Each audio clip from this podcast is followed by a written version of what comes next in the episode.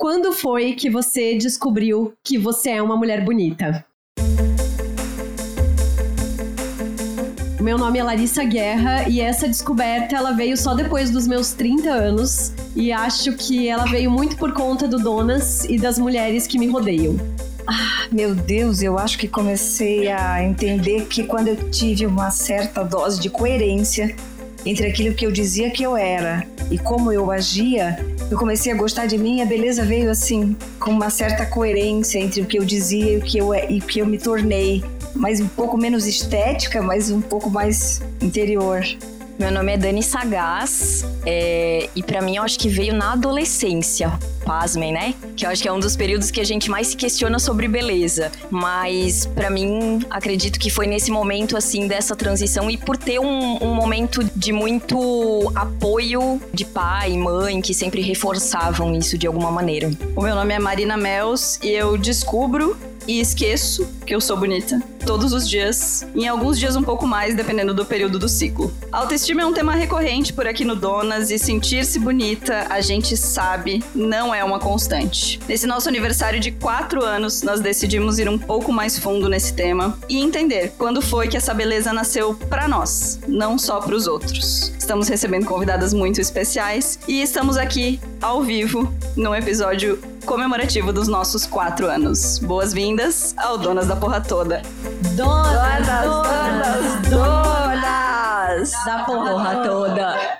Essa semana eu recebi um presente lá na rádio, junto com uma cartinha muito especial que me emocionou muito. Era a carta de uma mulher de 47 anos dizendo que, por me ver nas redes sociais, expondo o meu corpo, mostrando fotos de biquíni, me sentindo bem com o meu corpo, que ela conseguiu usar um biquíni pela primeira vez depois de 30 anos. 30 anos. E isso me deixou extremamente emocionada. Eu mandei pro meu grupo de amigas, eu postei nos stories e é muito bom quando a gente vai percebendo que juntas, que se inspirando em pessoas próximas, a gente consegue se acolher e a gente consegue enxergar essa beleza também na gente. Para conversar com a gente nesse episódio, nós escolhemos duas mulheres absolutamente inspiradoras. No nosso episódio anterior, em que a gente falou sobre síndrome de impostor, a Débora sugeriu que a gente sempre se inspirasse em mulheres que têm carreiras que a gente admira. E uma dessas mulheres é a minha inspiração de carreira, Amélia Malheiros. Bem-vinda, Amélia. Se apresenta para os nossos ouvintes. Querida, que honra estar tá aqui. Que dia especial. Estou tão inebriada, acho que é a palavra, assim, sabe? Tava precisando, acho que, de uma reunião com todo esse astral feminino, num universo tão masculino ultimamente. Meu Deus do céu. A gente já se conhece há algum tempo e, e essa coisa de falar de sentimento, né? Falar da beleza, falar de quem a gente é, dessa enfim, constância que somos, né, dessas metamorfoses que somos. Não é tão simples assim, então, mas eu não pensei duas vezes, porque tudo que você me convida eu faço. ah, eu sempre acho que é um rolê bom, então. Tô 42 anos trabalhando, sou a 13 terceira filha e de uma família de 14, e desde pequenininha eu fui meio bibelozinho assim da família. É, eu tinha um tio que mora, padre, morava em Lages, quando ele voltava para visitar a família. Larissa aqui, de Lages, umbigo é, do universo. Oh, padre Leonardo, ele me colocava em cima da mesa e eu tinha que cantar e recitar versinhos, então ele me dava um dinheiro para que eu me exibisse assim para a família. Daí ele dizia: ah, então me dá o seu dinheirinho, dinheirinho que eu vou guardar de novo. Fazia eu cantar outra música e me dava o mesmo dinheirinho. Eu cantava a noite inteira pelo mesmo dinheirinho. E, e, e, ficava pensando, mas meu Deus, é, tantos irmãos e tal, e eu ali me exibindo e tal. E, mas foi bom porque eu perdi, perdi, vergonha. Perdi vergonha de falar em público, perdi vergonha de me apresentar, de cantar, mesmo não sabendo o que fazer. Foi uma infância boa. Dani, também é uma mulher muito inspiradora que eu conheço há muitos e muitos e muitos anos, mais do que a gente gostaria de admitir, talvez. E é uma mulher absolutamente inspiradora. Se apresenta para as nossas ouvintes, Dani. Bom, eu sou Dani Sagaz, eu sou formada em psicologia, nascida numa cidade bem próxima daqui, que é Timbó. Eu tenho 35 anos. É, atualmente eu sou head de diversidade, equidade e inclusão para uma multinacional. Eu nasci com uma deficiência física, como todos podem ver, né? Meu nascimento, eu confesso para vocês que há 35 anos atrás, falar numa cidade populosa, né, mega populosa, 35 mil habitantes, nascer sem um braço, sem uma perna foi quase que a gente, eu acho que naquela época só não passaram em rede nacional porque talvez não chegavam até Timbó, né? Mas de fato foi um evento para a cidade. Então muitas pessoas assim querendo saber o porquê, o que, que tinha acontecido. E eu sempre gosto de, de falar um pouco da trajetória assim da minha vida, que eu tive uma pessoa muito inteligente e muito astuta, muito sagaz, inclusive, que é o meu pai, né? Valdir Sagaz, o nome dele que já não está mais neste plano aqui, é, mas foi uma pessoa muito audaz e um, um cara que realmente entendeu a, a, aquele momento daquele nascimento, assim, muito baseado sempre, sempre em olhar para Dani Sagaz pelas suas competências, pelas suas habilidades e não, de fato, pela deficiência. E falar sobre autoestima, para mim, tem uma conexão muito direta sobre isso, porque ele sempre foi uma pessoa que falou demais, né? O quanto que eu era linda, o quanto que eu poderia ser quem eu quisesse, o quanto que eu ocuparia os espaços espaços da forma como eu quisesse, aonde eu quisesse, em todos os momentos. Queria começar com, perguntando para vocês, assim, quem era vocês no ecossistema da escola, assim, né? Que é um ecossistema complexo, bastante difícil, é, cheio de questões em relação à autoestima. E quero contar que a primeira vez que eu disse que eu era bonita foi para minha mãe num caderninho. Ela tem um caderninho das frases engraçadinhas que eu falava quando eu era criança. E um dia a gente tava indo numa festa e eu falei para ela: "Mãe, tudo bem se eu tô mais bonita que você?" Então, assim, não era tão. Eu não, não sabia o que isso significava, mas aparentemente essa foi a primeira vez que eu disse que eu era bonita. E vocês? Como era na, na escola? Quando que vocês entenderam que vocês eram bonitas na infância? Vocês têm que lembrar que eu fui pra escola há meio século atrás, né? Há 50 anos. E era muito diferente do que é hoje. Eu tive várias fases, sempre fui uma aluna, uma boa aluna, e aí por essa coisa de desde pequenininha me apresentar, então era a primeira sempre a estar tá falando e me expondo. Mas eu me lembro de um episódio episódio, não sei porque ficou tão marcado assim. Quando eu comecei a desenvolver o corpo e comecei a ter seios, a gente não falava de nada disso em casa. Não falava de sutiã, não falava de menstruação, não falava de nada, nada, absolutamente. Não existia esse papo entre mãe e filha, entre irmãs, e olha que eu tinha muitas, né? Mas era totalmente tabu, né? Meio século atrás isso não era papo de família. E aí começou, eu usava uma blusa de abotoadinha de tecido de tergal bem fininho, só que aparecia, né, o seio. Então eu consegui colocar um casaquinho que me acompanhou por não sei quantos anos, verão, inverno, eu não tirava só para lavar e no outro dia colocava para esconder o corpo. Isso foi uma fase difícil assim, de eu não poder me expor. Desses episódios mais marcantes de não me entender mulher mulher, não achar que as coisas de mulher eram bonitas. Então, assim, o florescimento do seio já foi meio traumático, não foi tão né, exuberante. Todo mundo fala o primeiro sutiã, a gente não esquece. Nem sei como foi esse primeiro sutiã, porque só me lembro daquela camisa que eu botava por cima do uniforme escolar para esconder um pouco. Depois isso fui vencendo, né? E da primeira vez que fiquei menstruada também não foi uma experiência que eu possa dizer assim, puxa, tive qualquer tipo, né, uma mínima orientação, ah, é normal. Não, você pensa já que tá morrendo, tô sangrando, pelo amor de Deus, vou morrer. Nunca pensei que isso ia me acontecer. Nunca vi, nunca falei sobre isso. E mas assim, nunca fiz muito drama. A gente não foi uma geração assim que pôde fazer nada de drama. Se fizesse drama, apanhava muito. Ainda que na minha família, meus pais não bateram na gente, nem nos meninos e nem na gente. Fomos uma família criada assim com amor absoluto. Mas eu não tive o florescimento dessas fases naturais para uma menina, né, que vai se tornando adolescente e mulher com naturalidade tudo foi muito às avessas, assim, foi um pouco conturbado. E que gerou reflexos, né, de um casamento muito cedo, um namoro com o primeiro namorado, uma transa, uma gravidez aos sei lá, conheci ele aos 16, aos 19 a gente estava casado, casados, e aos 20 eu fui mãe, meu filho está com 40, então é, eu troquei esses períodos todos, né? Eu acelerei, aí eu quis sair muito de casa para poder achar que, de repente, achando que o mundo fora poderia me dar o que eu não tive, assim, mas sem dor, entendendo que os meus pais, para aquela época, imaginem, né, fizeram o que podiam, com tantos filhos, com tanta necessidade, com tanta relação que eles tiveram. Mas se eu puder dizer, assim, de 0 a 10, de grau de felicidade, eu dou 10 mesmo, eu não dou menos do que isso porque não me faltou nada, né?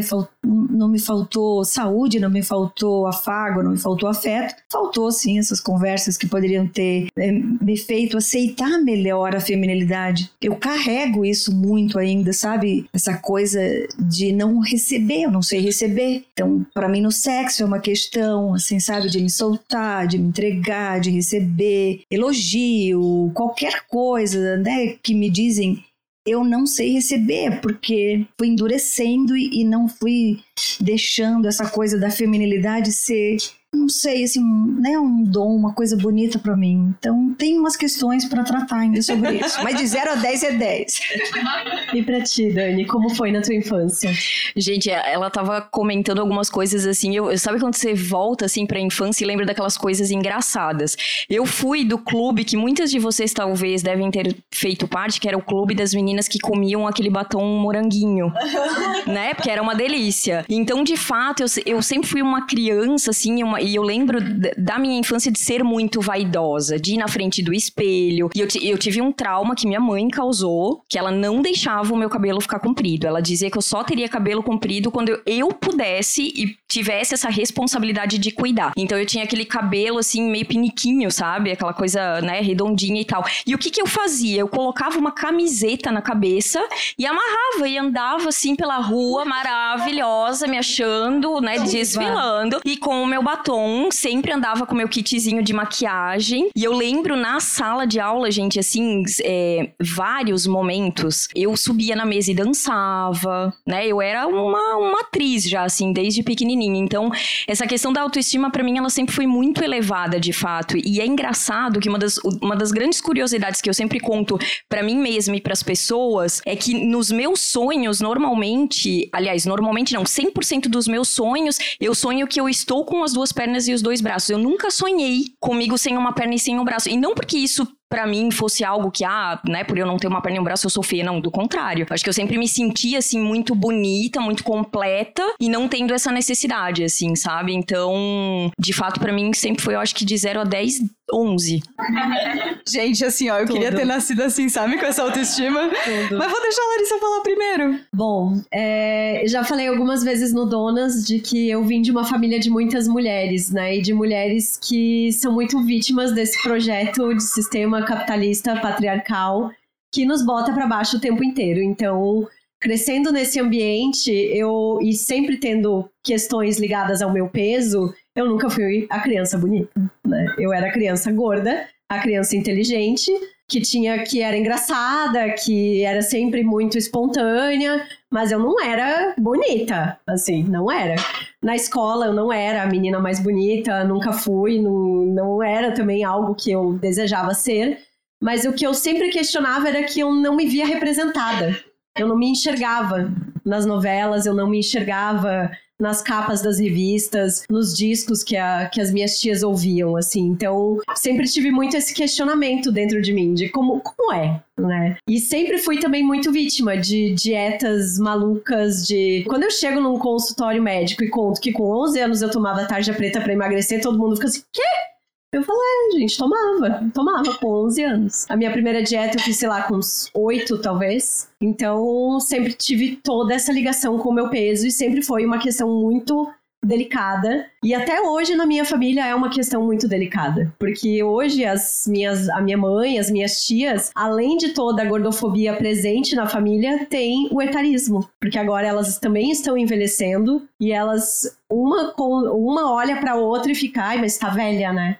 Ai, mas não sei o que. Ai, mas eu tô engordando. Ai, mas. E aí é todo o nosso trabalho de desconstruir, de tentar conversar, de tentar explicar, calma, sabe? Vamos, vamos olhar para outras fontes, para outras coisas. Mas assim, o ambiente não era dos melhores, não, viu? Dos mais agradáveis. Cara, eu lembro que também já falei várias vezes, eu, eu fui uma pessoa de fases, né? Assim, começou com Sandy Júnior, e aí eu me comparava com a Sandy, a Sandy vestia eu pesava 46 quilos e eu ficava naquela, assim. Aí depois eu fui metaleira, né? Que foi quando a Dani me conheceu. A Dani foi uma.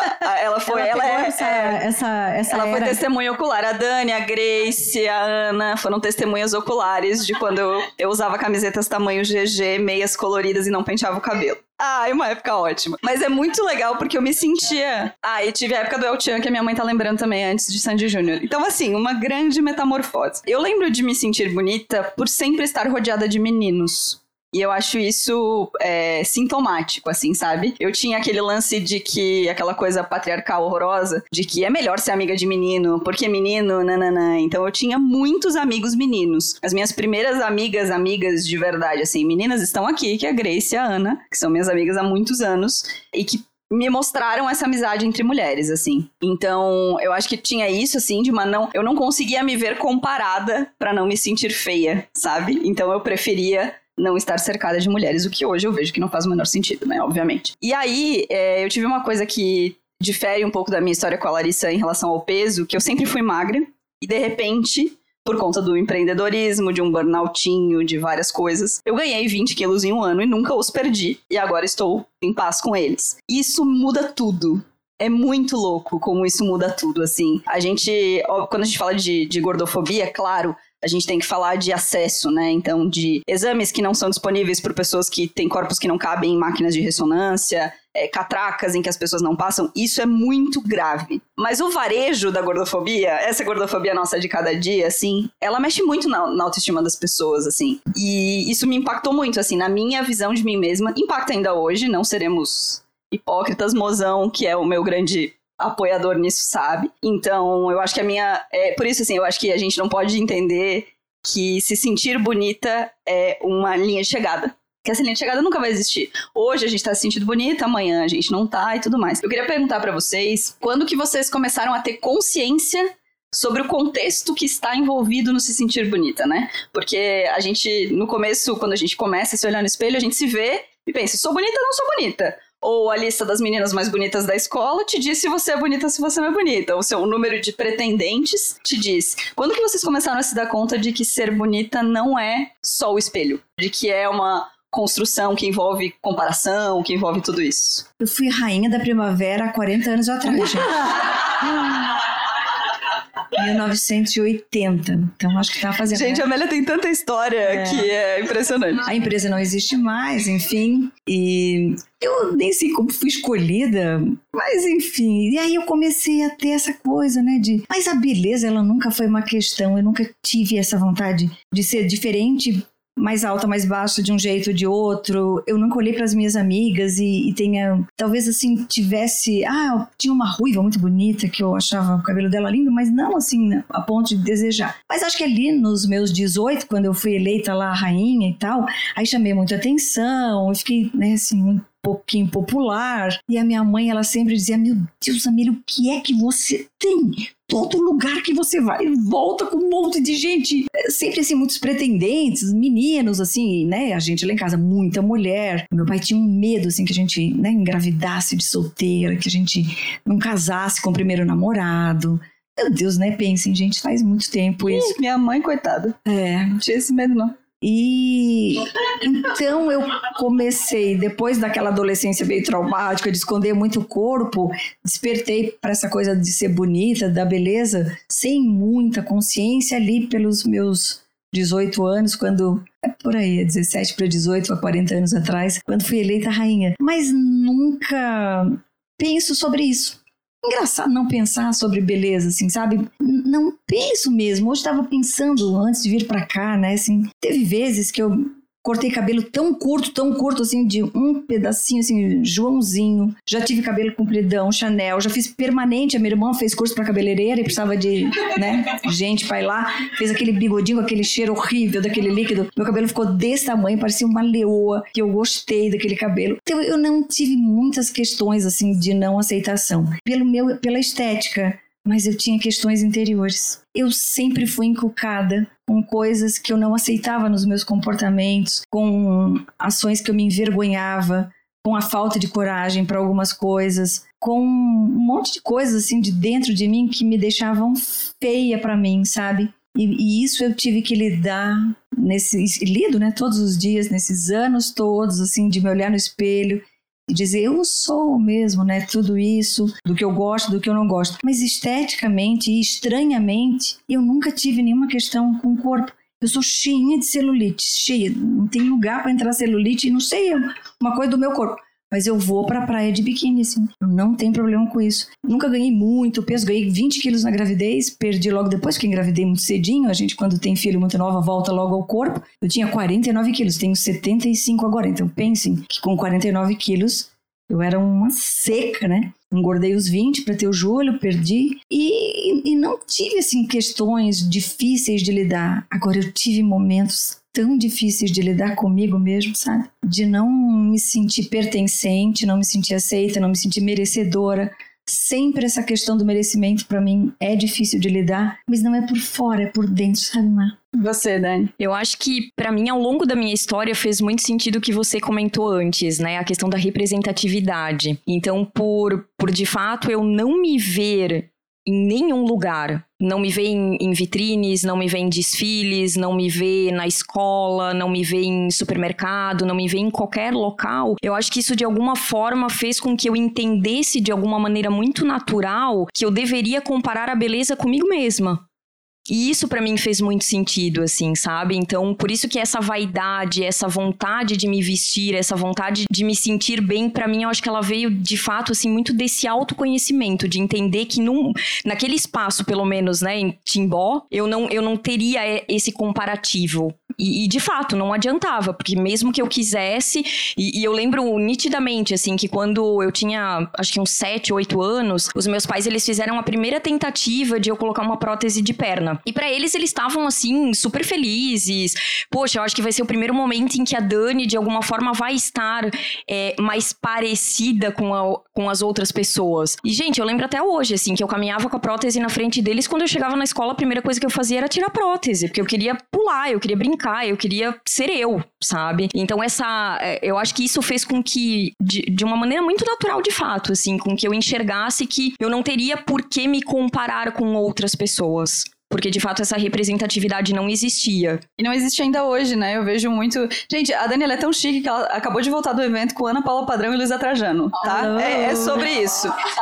e aí eu vi algumas coisas que você compartilhou do evento e é isso, né? É tipo, ainda hoje, a garota, menina, que não tá em Timbó, mas tá em qualquer outro lugar, que tem qualquer tipo de, de deficiência, não consegue se enxergar. E o quanto isso é difícil, o quanto isso não muda, né? O quanto é Total. é difícil fazer isso mudar. É, e entre essa linha capacitista, né, e para quem talvez não conhece o termo capacitista, capacitismo é basicamente o preconceito com as pessoas com deficiência. E algo que eu sempre falo, e eu conto muito na, nas minhas histórias, assim, é que muitas pessoas hoje ainda fazem aquela coisa maravilhosa de me parar na rua, olhar para mim e dizer assim: nossa, tão linda, pena que aconteceu isso. E eu falo, gente, sim, eu sou linda de verdade, e assim, não é que pena que aconteceu aconteceu isso, né? Eu sou linda da forma como sou. E eu já escutei várias coisas, né? Além disso, de chegar. Eu lembro um, um, alguns anos atrás eu tava fazendo é, natação e teve uma mulher que falou assim: Nossa, mas você tem um corpo tão lindo para uma pessoa que tem deficiência, então quer dizer que, tipo, sabe?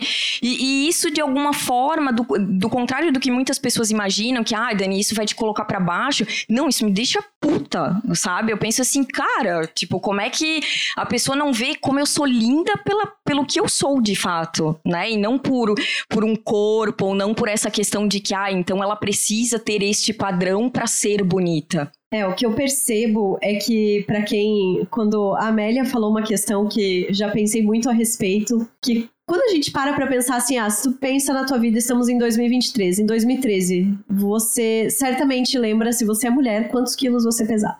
Se você é uma mulher que teve né, que não é uma mulher exatamente com um corpo padrão e tal. Com 15 anos, quantos quilos você pesava? Você sabe. Você sabe. Sabe? Isso para mim, assim, me mata de formas muito pesadas, porque é isso. Eu sei exatamente quantos quilos eu tinha em cada fase da minha vida. Em cada foto, né? Às em vezes você me manda. Foto. Eu tinha, tinha tanto ter peso nessa foto. Exatamente. A gente, ah, compartilha uma foto da faculdade. Ah, eu sei quanto eu, quanto eu pesava nessa época, quanto eu estava, qual era o tamanho de roupa que eu usava. E eu acho que quando eu passei a adolescência, minha adolescência até não foi um período tão difícil, assim, porque ah, eu morava em Lages, a gente, claro, o acesso que a gente tinha de informação naquela época era muito menor, né? Tava começando a usar a internet, essas coisas demoraram para chegar para mim, mas a gente tinha corpos muito parecidos, eu e as minhas amigas. Tanto é que, assim, a história que a gente conta até hoje era que toda semana a gente ia em festa e a gente fazia aquele esquema de trocar a saia com a blusa uma da outra, não sei o que, e assim você tinha looks infinitos para todas as festas possíveis. Mas eu comecei a perceber é, essas questões vindo muito mais forte para mim quando eu fui para a faculdade, porque aí eu fui para um universo,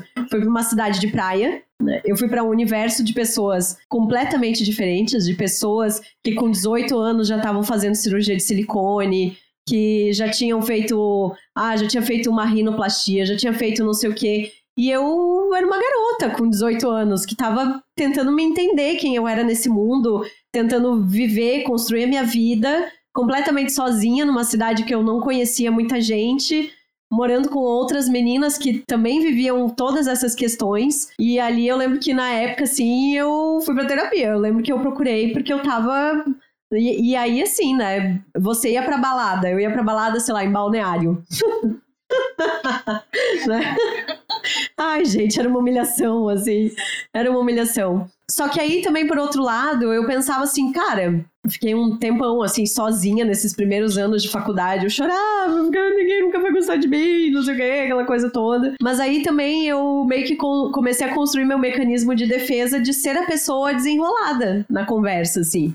E aí eu sempre ia ganhando os contatinhos no papo, né? Conquistava na conversa, depois estava resolvido o negócio. Acho que a minha percepção de, de relação com o meu corpo e com a beleza começou a mudar com redes sociais, que a Marina odeia xing, ama, né? E xinga e. Vai chegar o e meu diz momento. que o Instagram tem que explodir. Mas eu lembro muito bem ali, mais ou menos em 2011, 2012, quando começou a ter Instagram, quando começou a se falar de moda plus size, quando eu comecei a ver outras mulheres que se vestiam muito bem, que eram lindas, que eram bem-sucedidas, que eram amadas. Eu comecei a ver essas mulheres. Eu pensei, nossa, eu acho que eu posso, sabe? Eu acho que eu consigo ser assim. Eu acho que talvez eu seja essa pessoa. E ali, para mim, tudo mudou. E a gente tava falando, eu e a Débora, antes ali no intervalo, eu falei, gente, o Instagram para mim não é essa rede social tóxica, porque o meu universo tá ali, tá representado.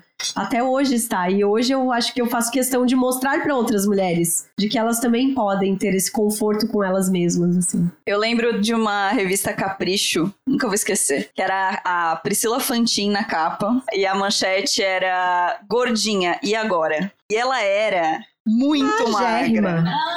Muito magra. E a, a foto era ela de calça jeans com a calça jeans meio não fechando, assim, sabe? E aí, nessas, nessas todas as revistas que eu amava, eu pedia de presente de aniversário todo ano, era o meu grande acordar no sábado e ter a capricho pra ler, era assim, a grande, o grande momento da minha semana. Conheci vários autores que eu gosto, que escreviam pra lá e tal, mas é, eu lembro que isso ficou muito marcado pra mim, assim, sabe? De que o, o lugar da beleza era esse. Era assim, é, alô gordinha, não use listras, sabe? Ou tipo, não tente usar. é, use um tamanho não maior. deixa a barriga pra fora. Não deixe a barriga pra fora. Então, eu acho que na nossa adolescência, assim, quem tá aqui com 30 e poucos, 40 e poucos, tinha muito isso, né? Tinha muitas revistas. é, certo e errado de roupa, né? A Amélia trabalhou com moda há muito tempo, trabalha ainda. É, o que é certo, né? Ah, é certo você usar tal coisa, é errado usar tal coisa. E eu acho que isso impactou a minha autoestima de uma forma muito intensa, assim, sabe? Por isso, talvez, que a gente tem essa percepção um pouquinho diferente de redes sociais, assim, porque eu acho que ainda assim, é, mesmo com as pessoas incríveis, eu me comparo. E essa comparação não é boa. Eu sempre saio perdendo, né? Aquilo que a gente tava falando da, da fraude, assim. A gente sempre sai perdendo, é, sente que está perdendo. Pra mim, a comparação não é, é nesse lugar, sabe? De, ai, que bonita, posso ser assim. Pra mim é o ai, que bonita, parou aqui, sabe? Então eu acho que essa, a comparação é, um, é uma armadilha constante que a gente cai precisa evitar cair pra se sentir bonita, pra entender que a gente é bonita, né? É, eu queria falar profissionalmente um pouco, assim. Você, a Amélia começou a trabalhar com um setor de moda. Eu lembro muito bem de uma reunião de diretoria da Ering, que a Amélia todos homens de cabelos brancos, terno e gravata, e a Amélia com uma blusa estampada, coloridíssima, sorridente, e eu acho que isso impacta muito também. Assim como a Dani é uma executiva de uma multinacional, que eu imagino, embora você trabalhe com diversidade, pra mudar esse cenário, isso também aconteça. A Larissa tem vários colegas homens, eu lido com clientes homens, ac- acredito que várias mulheres aqui também passem por isso. Como é que esse ambiente profissional acaba fazendo com que a gente não se expresse através da moda?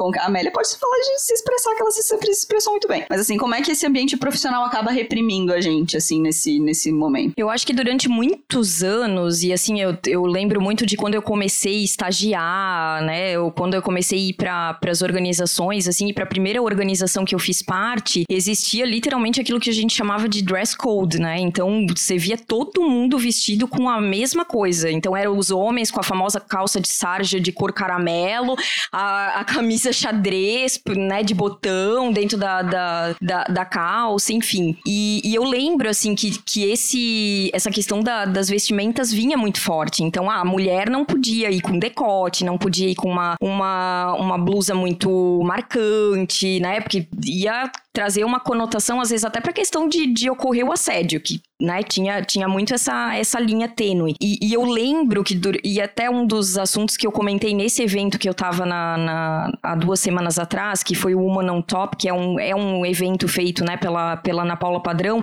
eu tive a oportunidade pela primeira vez de, de falar sobre isso, né? Sobre o quanto que o, o assédio aconteceu comigo. E, e essa questão da, da, vestimenta, de fato, para mim, ela tem um, um, lado simbólico muito forte, assim, porque eu lembro que quando eu comecei a sofrer assédio, e essa história eu conto nesse painel, eu, eu me vestia, assim, muito com saia, com vestido. Eu sempre gostei muito de usar essas roupas. E eu tinha na, naquele, naquele ano, eu tava trabalhando com uma pessoa, né? Um homem que a gente dividia a sala, então éramos só nós dois. E nessa sala, vira e mexe, ele fazia alguns comentários, assim, com uma conotação de assédio moral e, e sexual. E eu lembro até hoje de eu ir para casa me sentindo assim, meu, então, tipo, certo, ele me ensinou isso porque eu tava usando uma saia. Ele tava assim porque eu tava de vestido. E eu comecei, gente, eu ir pro armário do meu atual marido, que a gente tá junto há 17 anos. Comecei a ir pro armário dele buscar roupas dele para vestir sabe? Para evitar, de fato, com que a, a, né, aquele ambiente se tornasse mais sexualizado e eu me sentindo extremamente envergonhada extremamente culpada, sabe?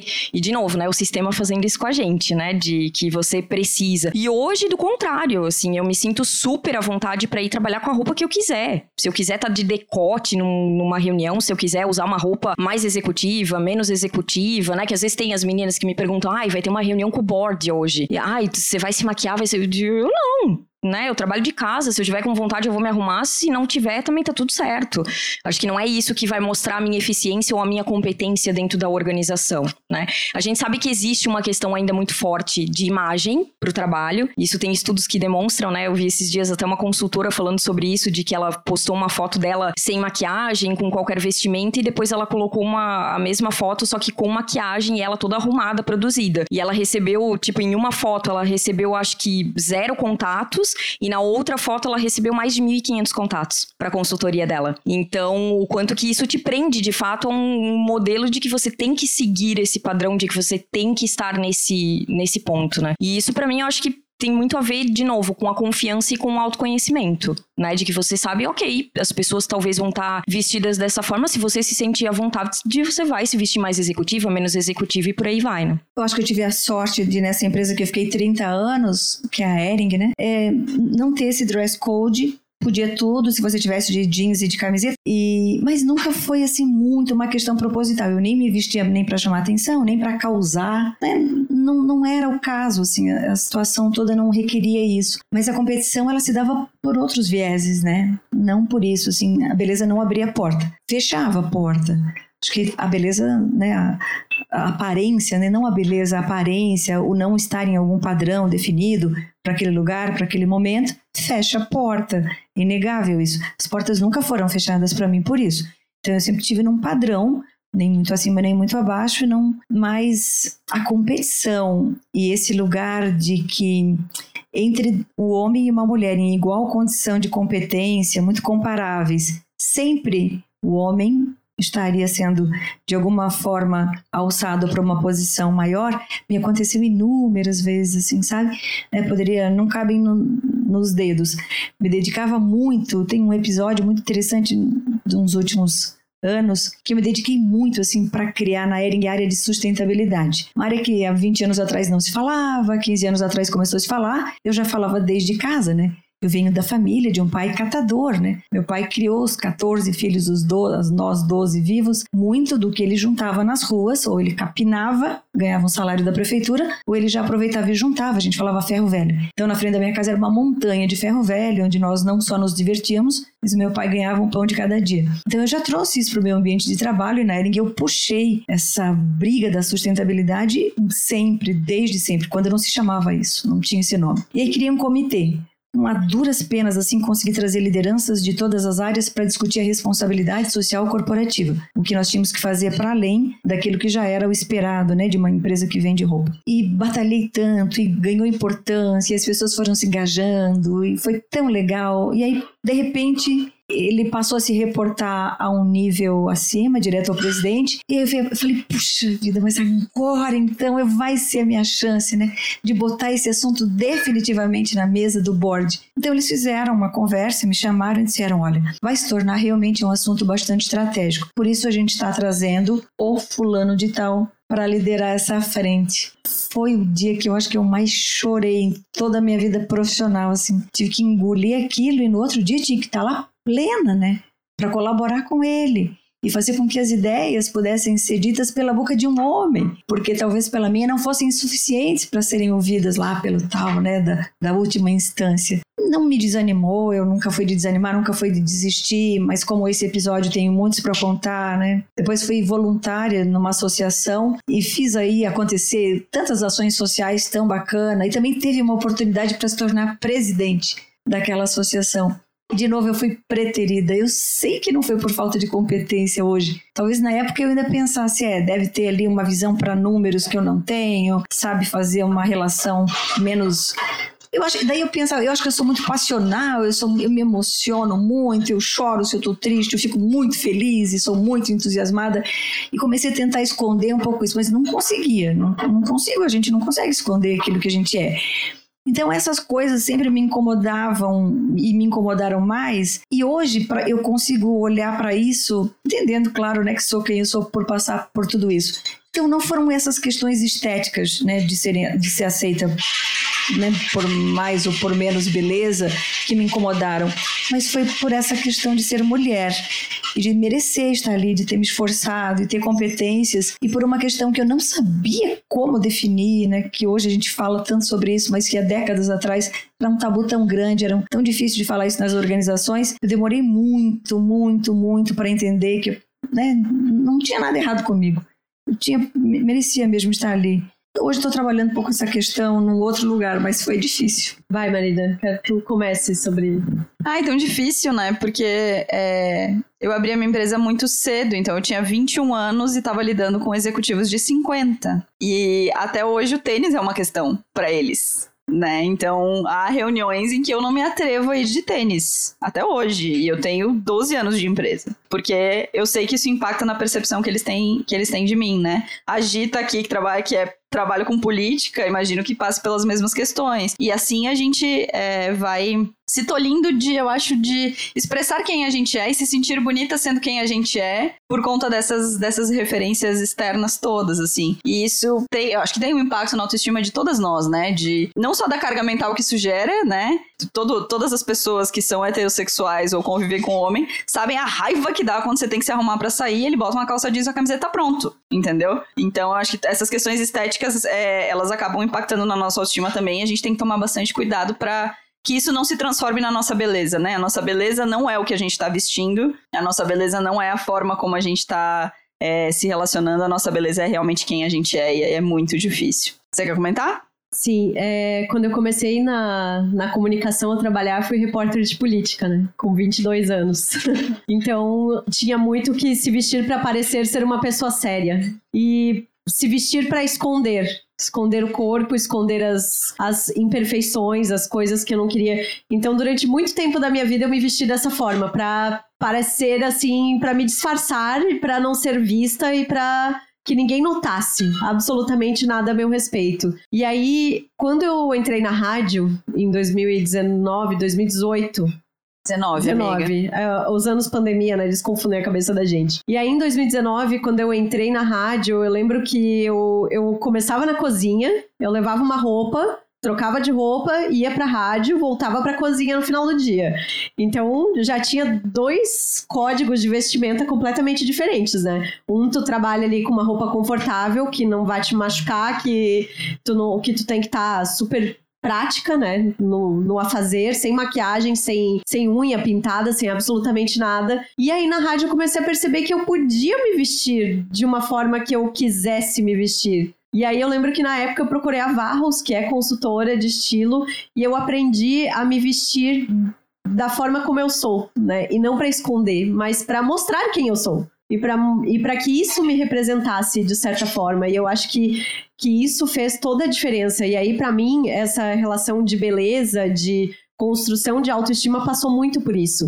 Porque hoje, aí às vezes a gente vai em algum evento, às vezes com eu e o meu colega, assim, aí ele, ai, tá bom, eu tô de boné. Ele sempre usa boné, né? Ele sempre usa boné. Aí ele, ai, tá bom, tô de boné. Eu falei, ai, a gente tem licença poética, vai, nós somos da rádio, nós somos descolados, tá tudo certo. a gente tem essa, esse momento, assim. Mas aí eu percebo também que muita gente acaba olhando e vendo, nossa, mas que legal que tu tá vestindo isso, que legal. Eu nunca pensei em usar um vestido dessa forma. Nunca pensei em fazer tal coisa com, com uma peça que eu tenho. Ah, acho que eu vou fazer também. Aí eu acho que acaba virando e, e virando uma forma de expressão, porque eu enxergo a, a vestimenta, a moda dessa forma. É uma maneira de expressar quem eu sou de expressar o que, que eu acredito, quais são os valores que eu defendo, né? Antes da gente ir para pessoas muito bem resolvidas, né? A gente tô me sentindo aqui mais a fraude do, da vida, mas tá, tá, tudo certo.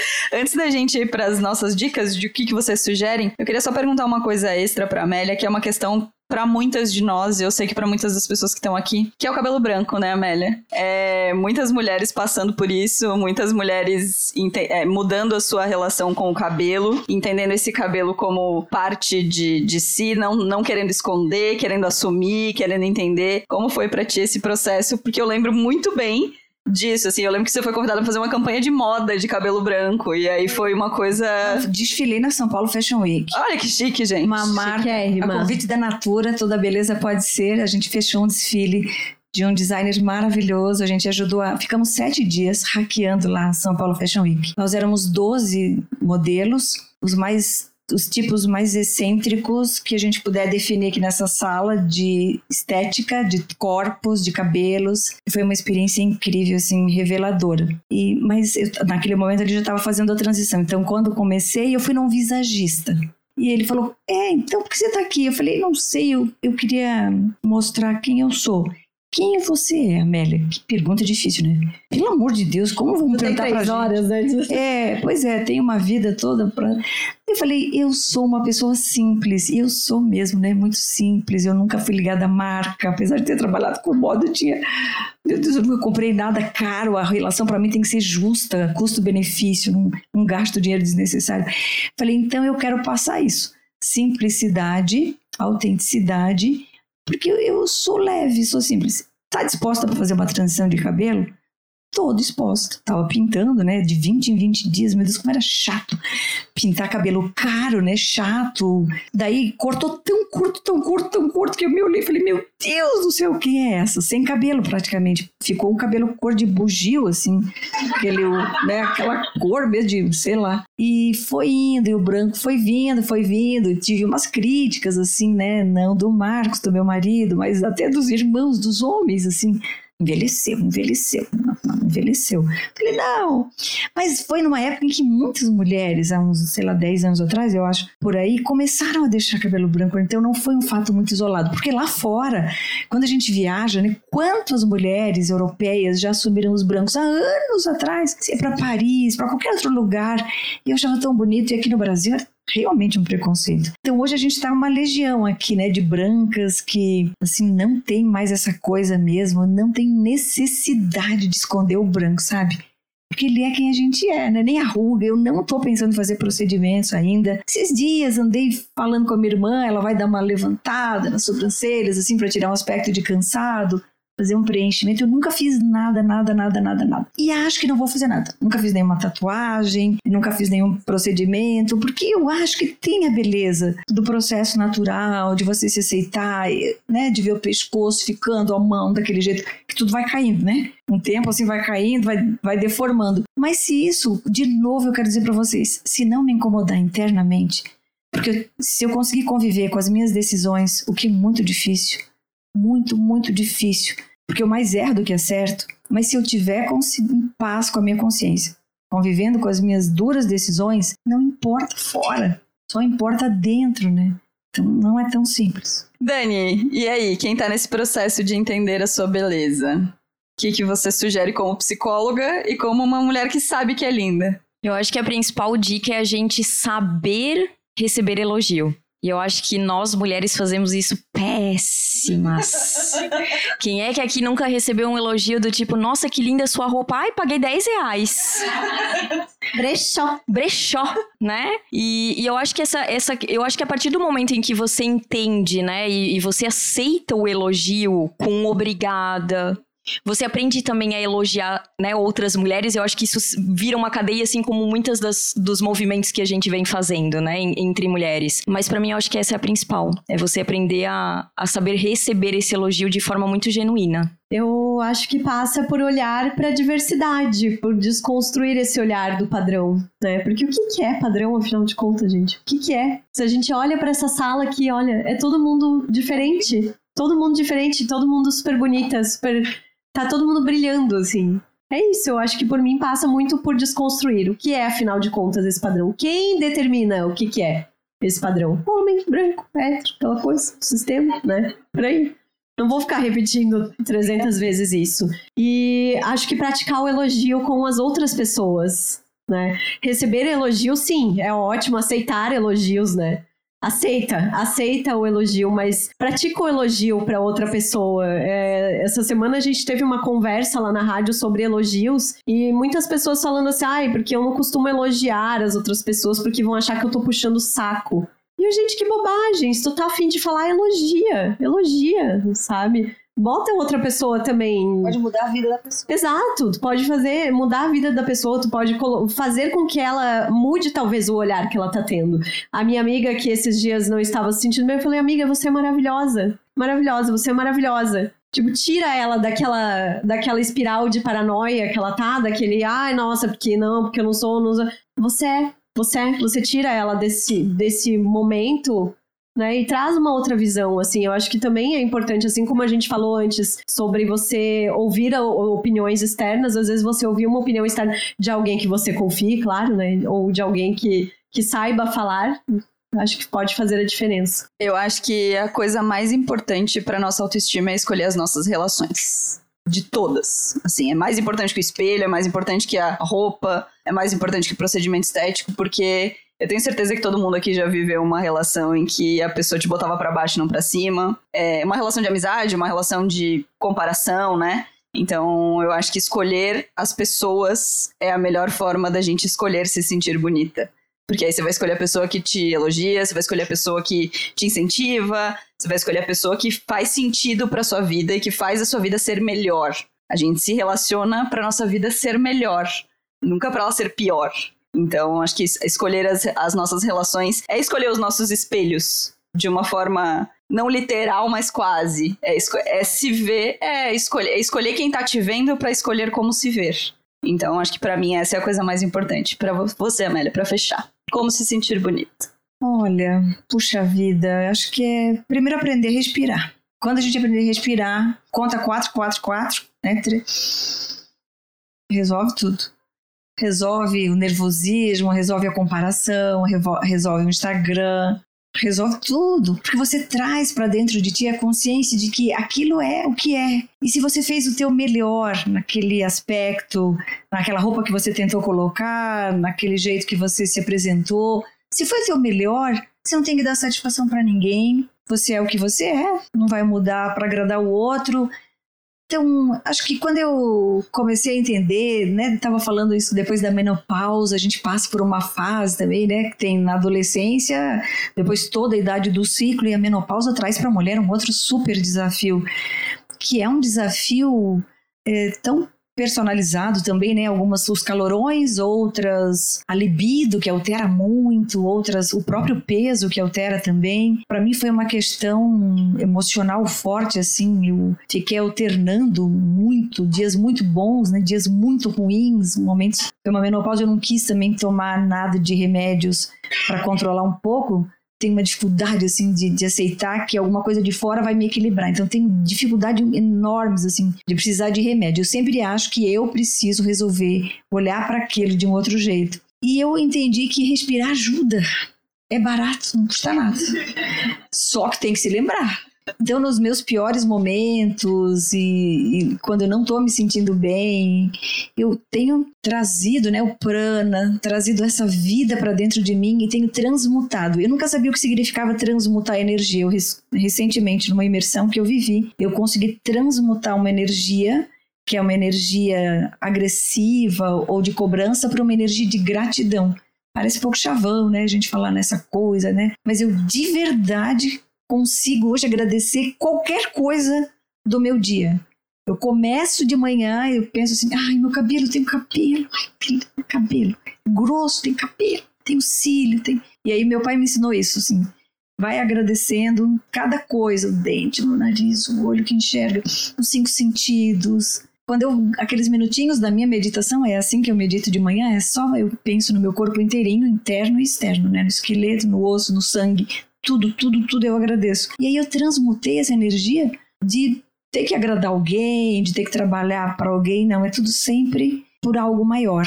Eu não tô aqui à toa, assim, né? Tô aqui, tenho uma agenda, eu vim cumprir uma agenda. Enquanto eu não cumprir, eu não vou embora. Daí eu fiquei um pouco mais bem resolvida com essa coisa da estética. Trabalho no Brás, para vocês saberem agora. Eu estou num projeto muito bacana lá em São Paulo, no meio de onde se produz praticamente 70% das marcas que a gente compra e que a gente nem sabe. As marcas caras dos shoppings, inclusive, são produzidas lá, naquele enorme né, ecossistema, um bairro inteiro lá, Brás, Bom Retiro, 25, aquela região toda. E difícil, né, assim, mas tenho respirado. Muito bem, temos um episódio. Vamos para as nossas perguntas. A gente só consegue três porque a gente já estourou o tempo. Exato. Mas antes, eu quero lembrar para quem está nos ouvindo que a gente tem uma campanha de financiamento coletivo. Vai pedir dinheiro, amiga! É óbvio que eu vou passar o chapéu, né? Apoia.se barra Donas da Petoda. Gente, são quatro anos trabalhando nisso, quatro anos trabalhando nesse projeto que dá um trabalho do cacete, que não tem um dia na nossa vida nesses últimos quatro anos em que a gente não tenha falado de donas. A gente tem, a gente fala ali, a Marina é um dos meus contatos fixos no WhatsApp. A gente tem mais uns 30 grupos relacionados ao donas e a gente fala no pessoal ali sobre o donas.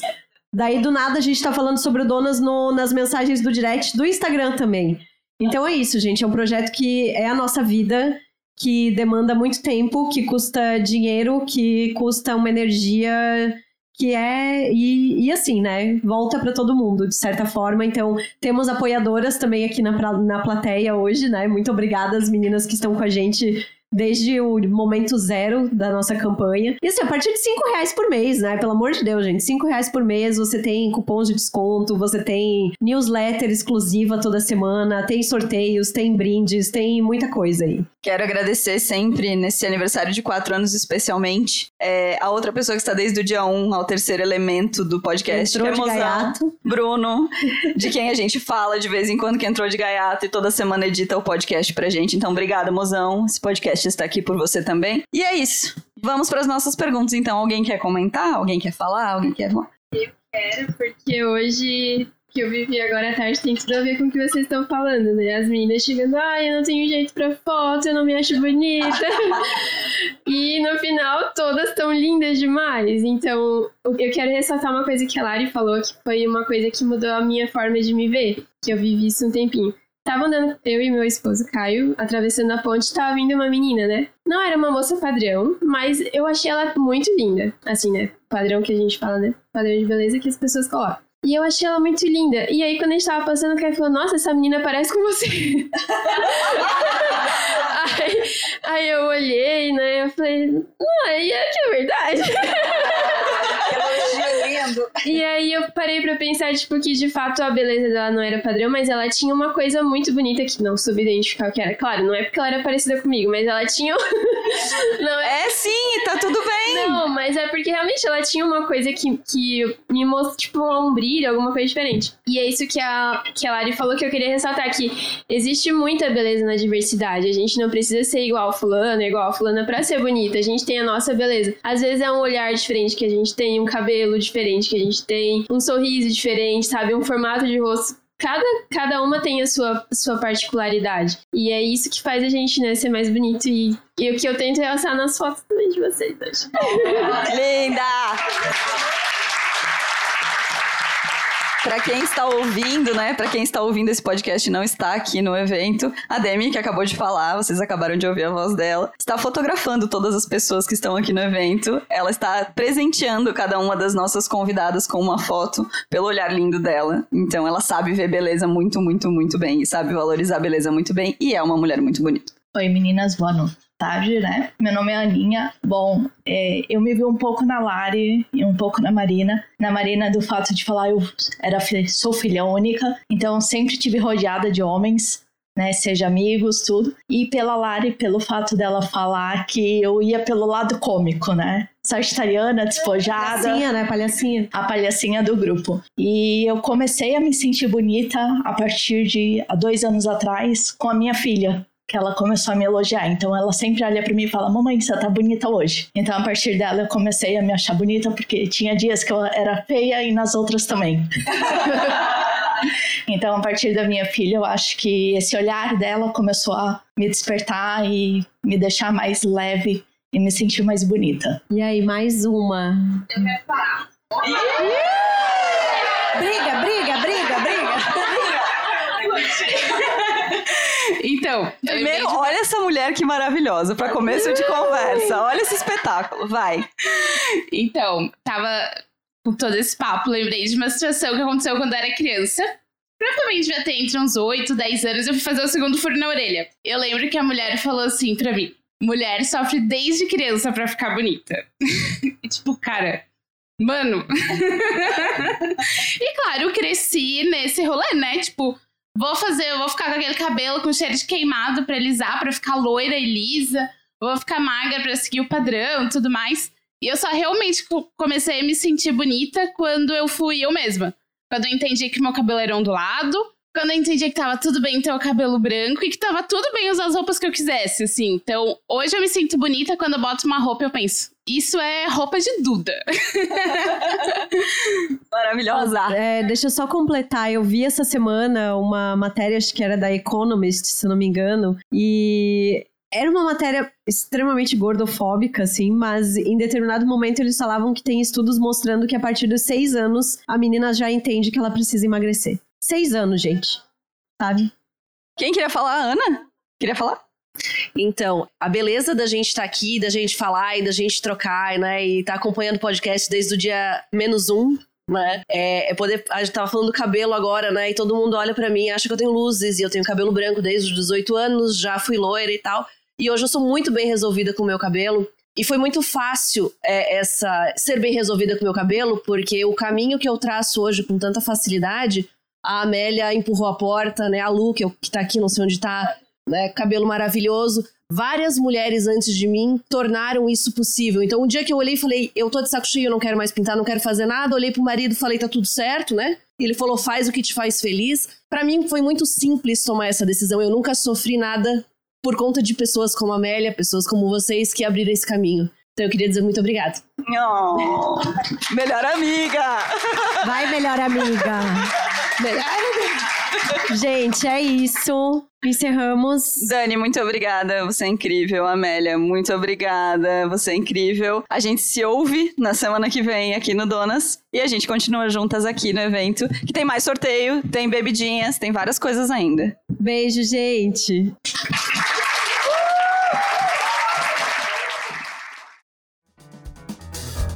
O Donas da Porra Toda é uma produção independente. Produção, roteiro e apresentação: Larissa Guerra e Marina Mels. Edição e tratamento de áudio: Bruno Stolf. Mais informações no site www.donasdapetoda.com.br ou nas redes sociais no arroba Donas da Petoda.